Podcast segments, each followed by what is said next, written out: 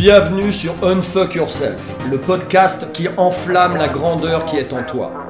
Tu es le sauveur que tu attends depuis toujours. C'est une phrase qui peut sembler à la fois inspirante et dérangeante, mais c'est précisément la raison pour laquelle j'ai décidé de créer ce podcast. T'apporter des pistes de réflexion, des enseignements, des outils pour t'aider à t'unfucker, c'est-à-dire enflammer la grandeur qui est en toi. Dans ce podcast, j'aborderai des sujets en lien avec la confiance en soi, l'empowerment, la souveraineté intellectuelle, l'antifragilité, la masculinité, la spiritualité. Autant de connaissances qui agissent chez moi comme des étincelles attisant mon feu intérieur et qui m'aident au quotidien à avancer sur mon chemin, en espérant qu'elles auront un effet similaire sur toi. Bienvenue à toi dans ce tout premier épisode. Je m'appelle Yannick. Et je vais explorer l'idée selon laquelle beaucoup de personnes cherchent un sauveur extérieur lorsqu'elles sont confrontées à des difficultés.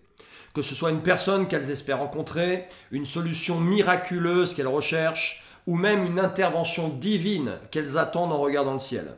Je vais également aborder l'idée que nous pourrions être ce sauveur que nous espérons tant. Nous avons souvent tendance à sous-estimer notre potentiel et notre capacité à faire face à ces situations difficiles, et nous sommes souvent bien plus forts et antifragiles que nous le croyons. Alors je vais maintenant laisser le nous et le vous de côté pour m'adresser directement à toi qui m'écoutes.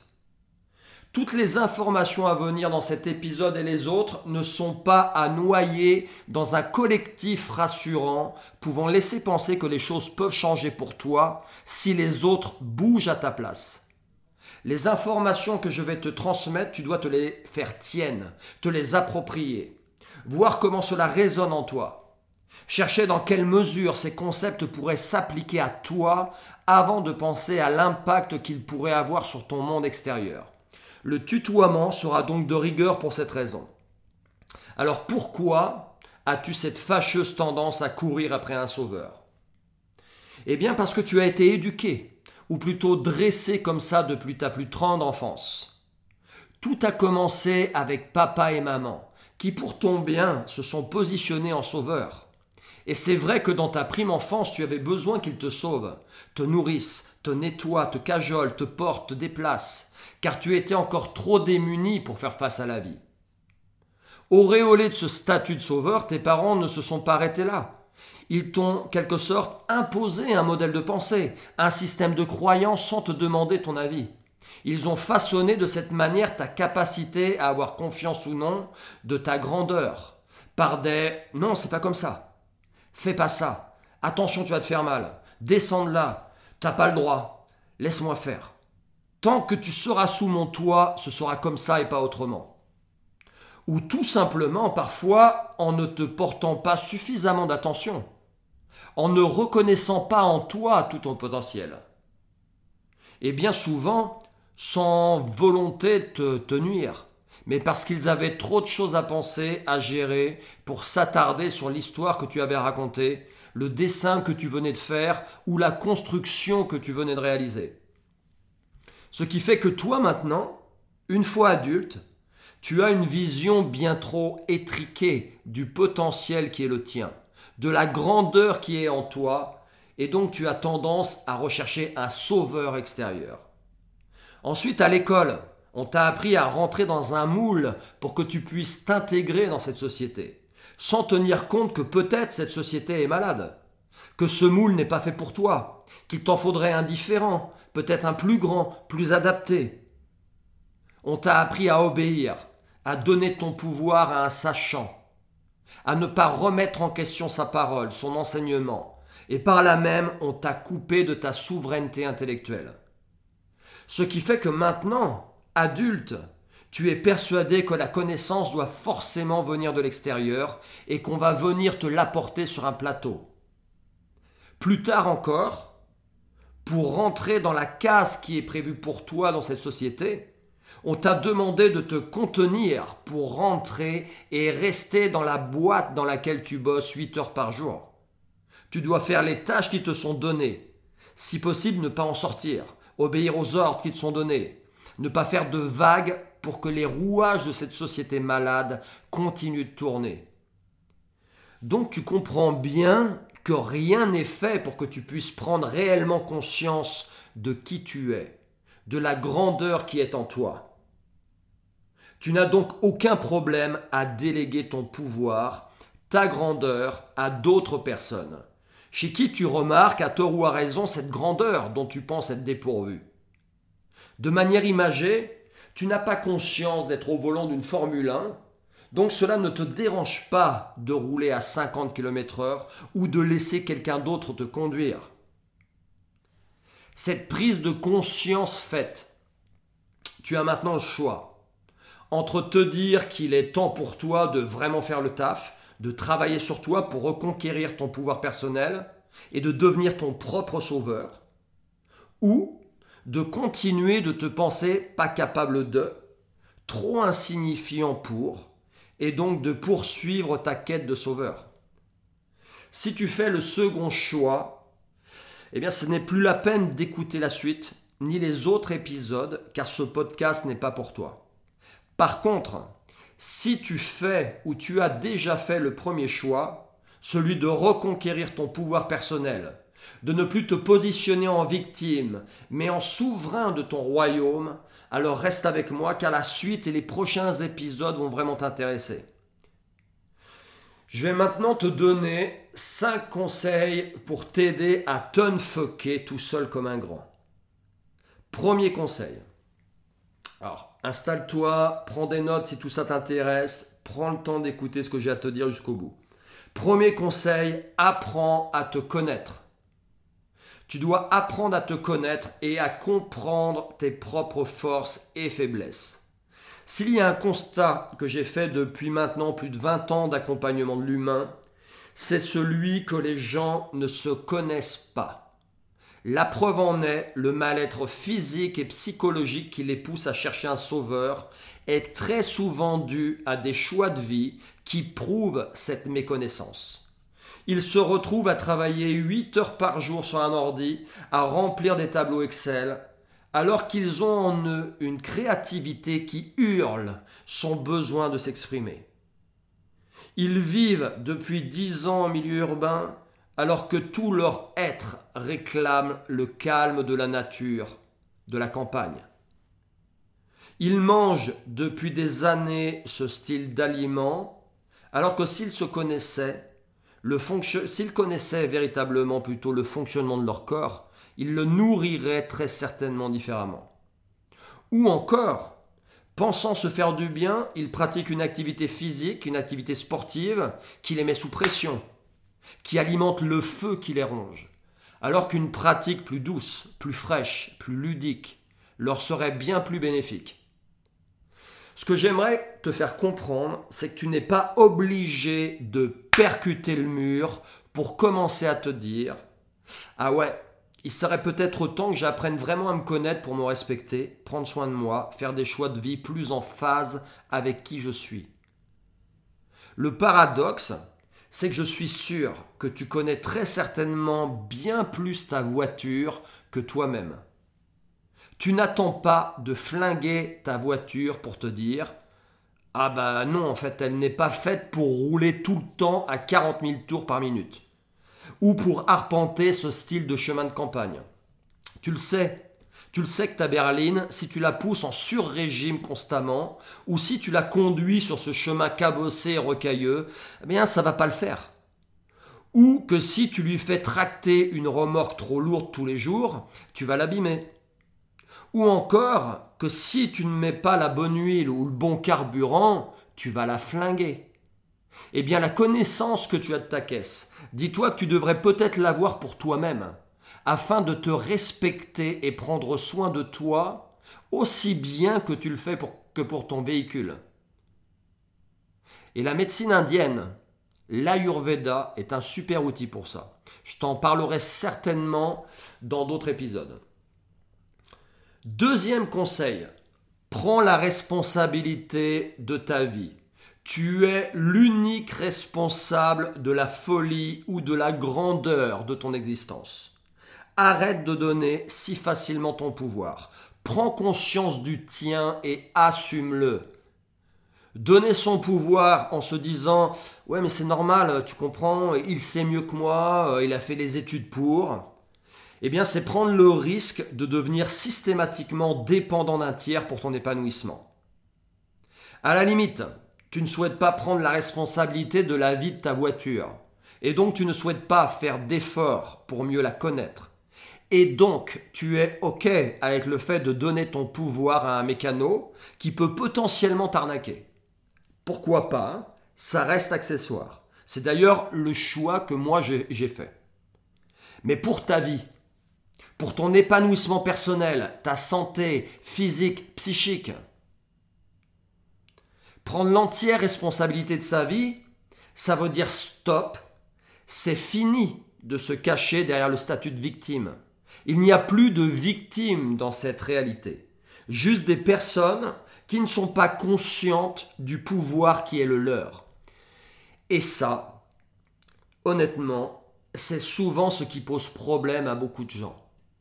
Perdre son statut de victime.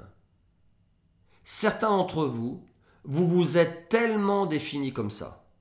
C'est pas ma faute, tu comprends, je suis victime de ma génétique, de la discrimination, de sexisme, de la crise, des décisions politiques, de mon patron, du patriarcat, de la malchance. Que si on vous retire ce statut, bien entretenu par la société et le pouvoir qui la dirige, vous ne savez plus qui vous êtes. Le problème, c'est que si tu ne lâches pas ce statut de victime, tout changement est impossible. Comme il est impossible d'apprendre à nager ou encore moins de devenir champion olympique du 100 mètres nage libre sans lâcher le bord de la piscine. Troisième conseil, détache-toi du besoin de sécurité. Prends des risques. Bah oui, forcément, lâcher le bord de la piscine, prendre la responsabilité de ta vie, va te demander de sortir de ta zone de confort, donc de prendre des risques. Alors, pas forcément des risques vitaux, hein. On est d'accord, tu n'es pas obligé de te mettre au base jump pour te connecter à ta grandeur. Mais forcément, cela va t'amener à faire des choses que tu n'as pas encore faites. Par exemple, prendre la parole en public, alors que tu t'en pensais incapable. Te mettre au sport, pour perdre enfin les kilos que tu veux perdre. Ou oser aborder cette personne que tu croises tous les jours dans la rue, pour lui proposer un rencard. Alors, je ne sais pas si ça se fait encore à l'époque de Tinder et à l'époque du hashtag MeToo, mais bon, ça peut être une possibilité. En fait, en prenant conscience des risques mesurés et en acceptant la responsabilité de ces risques, tu injectes du skin in the game dans ta vie et tu renforces donc ton niveau d'engagement dans ce que tu fais et tu attises donc ta grandeur. Il faut que tu comprennes que sous couvert de plus de confort, de sécurité, nous nous sommes laissés enfermer dans un cercle vicieux. Déconnectés de notre grandeur, nous nous pensons fragiles, faibles, incompétents, insignifiants. Nous recherchons donc la protection d'un sauveur. L'État, pour n'en citer qu'un, qui est censé nous protéger des vilains, nous soigner quand nous sommes malades, nous nourrir quand nous avons faim. Mais comprends bien, plus tu te places sous la protection d'une aide extérieure, plus tu en deviens dépendant et plus tu te fragilises et ressens donc le besoin de trouver un sauveur. En prenant des risques et en y survivant, ta confiance en toi grandit, ton estime de toi aussi. Tu te connectes de plus en plus à ta grandeur et là, tu t'inscris dans un cercle vertueux. Quatrième conseil, accepte l'échec. Tu dois accepter que l'échec est une partie normale du processus de croissance et de développement personnel. Il est important que tu te rappelles qu'on apprend bien plus souvent de nos échecs que de nos succès. Alors, je ne fais pas partie de ceux qui pensent que l'échec n'existe pas. Rater un examen, rater une épreuve sportive, son mariage, alors qu'on y a mis peut-être tout son cœur, est un échec. L'enrobé de « non mais tu comprends, l'échec n'existe pas, j'ai lu ça dans un bouquin à la mode, c'est qu'une expérience, blablabla. Bla, bla, bla. » Eh bien ça t'enferme dans le déni de ce que tu ressens et t'empêche d'en faire le deuil et de passer à autre chose ou de retenter ta chance. Tu as le droit de le prendre comme un échec. Tu as le droit d'être déçu, tu as le droit d'être triste, tu as le droit même d'être en colère, d'en vouloir à la terre entière. Laisse ces émotions te traverser, mais ne te complais pas dans cet état. Ne t'enferme pas à nouveau dans un statut confortable de victime, en te disant mais tu comprends, c'est pas de ma faute, c'est ce connard d'examinateur qui a rien compris. Ou non mais je savais, de toute façon c'est que du piston. Ou encore j'ai vraiment pas de chance, je suis encore une fois de plus tombé sur un pervers narcissique. Au contraire, rappelle-toi le conseil numéro 2. Prends l'entière responsabilité de ton expérience, tire-en les leçons à en tirer et sers-toi de tes échecs comme d'une marche de plus vers ta grandeur. Au final, ce qui aura de l'impact sur ta vie n'est pas tant tes échecs successifs, mais plutôt l'attitude que tu vas avoir vis-à-vis d'eux. Et si ton attitude reflète ta grandeur, alors en effet, à ce moment-là, tes échecs deviennent des expériences formatrices très riches d'apprentissage. Et enfin, 5e conseil, fais preuve de persévérance. Garde la foi en toi et en la vie. Pour moi, le manque de foi découle tout naturellement d'un manque de connaissance. Manque de connaissance de qui tu es, de ton potentiel et des grandes lois régissant l'univers dont tu fais partie. En étant déconnecté de ta grandeur, tu t'es aussi déconnecté de celle de la vie. Ou peut-être est-ce l'inverse.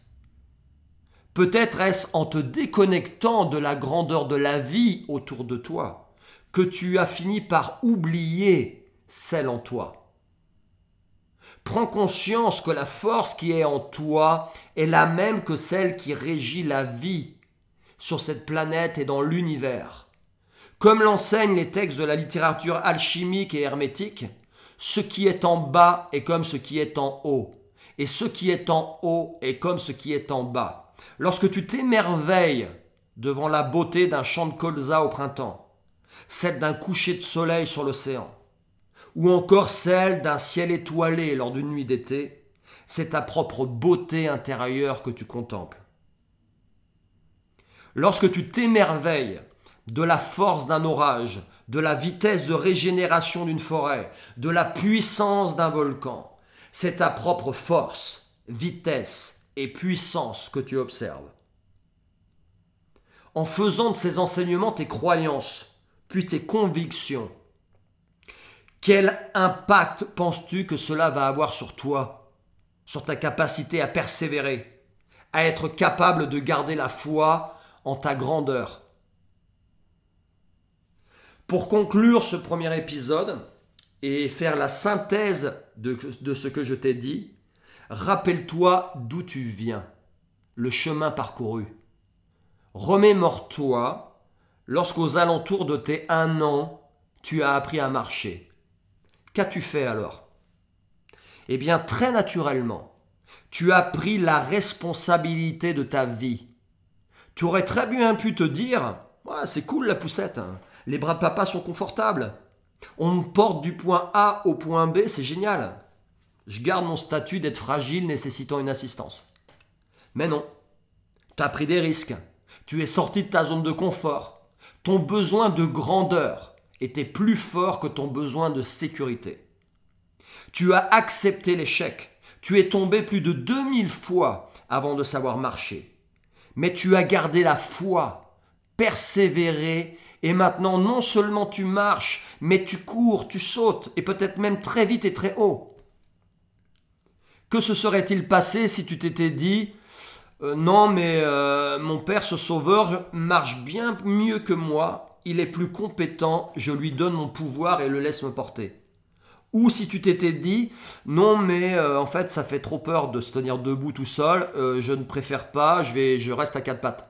Ou encore, bon je me suis déjà ramassé 20 fois maintenant, ça suffit, je reste le cul par terre et puis de toute manière, c'est pas de ma faute, il y a trop de pesanteur sur cette planète. Non, en fait, t'as persévéré. Tu as percé et tu as vu ta grandeur, tout ton potentiel. Tu étais alors complètement connecté à ta grandeur, à ton pouvoir intérieur, sans aucun doute de tes capacités à atteindre ton but. Pourquoi, une fois adulte, aurais-tu oublié cela? Malgré tout ce qu'on a voulu te faire croire, malgré ce que certaines expériences ont voulu te faire penser, cette grandeur est toujours en toi, ce pouvoir est toujours là, en toi. Tu es ton propre sauveur. Alors rallume ce feu en toi, fais-le flamber très fort et éclaire, réchauffe le monde autour de toi. Si cet épisode t'a inspiré, transmets le flambeau en le partageant sur tes réseaux sociaux ou en parlant autour de toi. Si tu souhaites apprendre à me connaître un peu mieux, rejoins-moi sur Instagram @therewilder ou sur mon site lecercle-yy.com. À très vite pour un prochain épisode.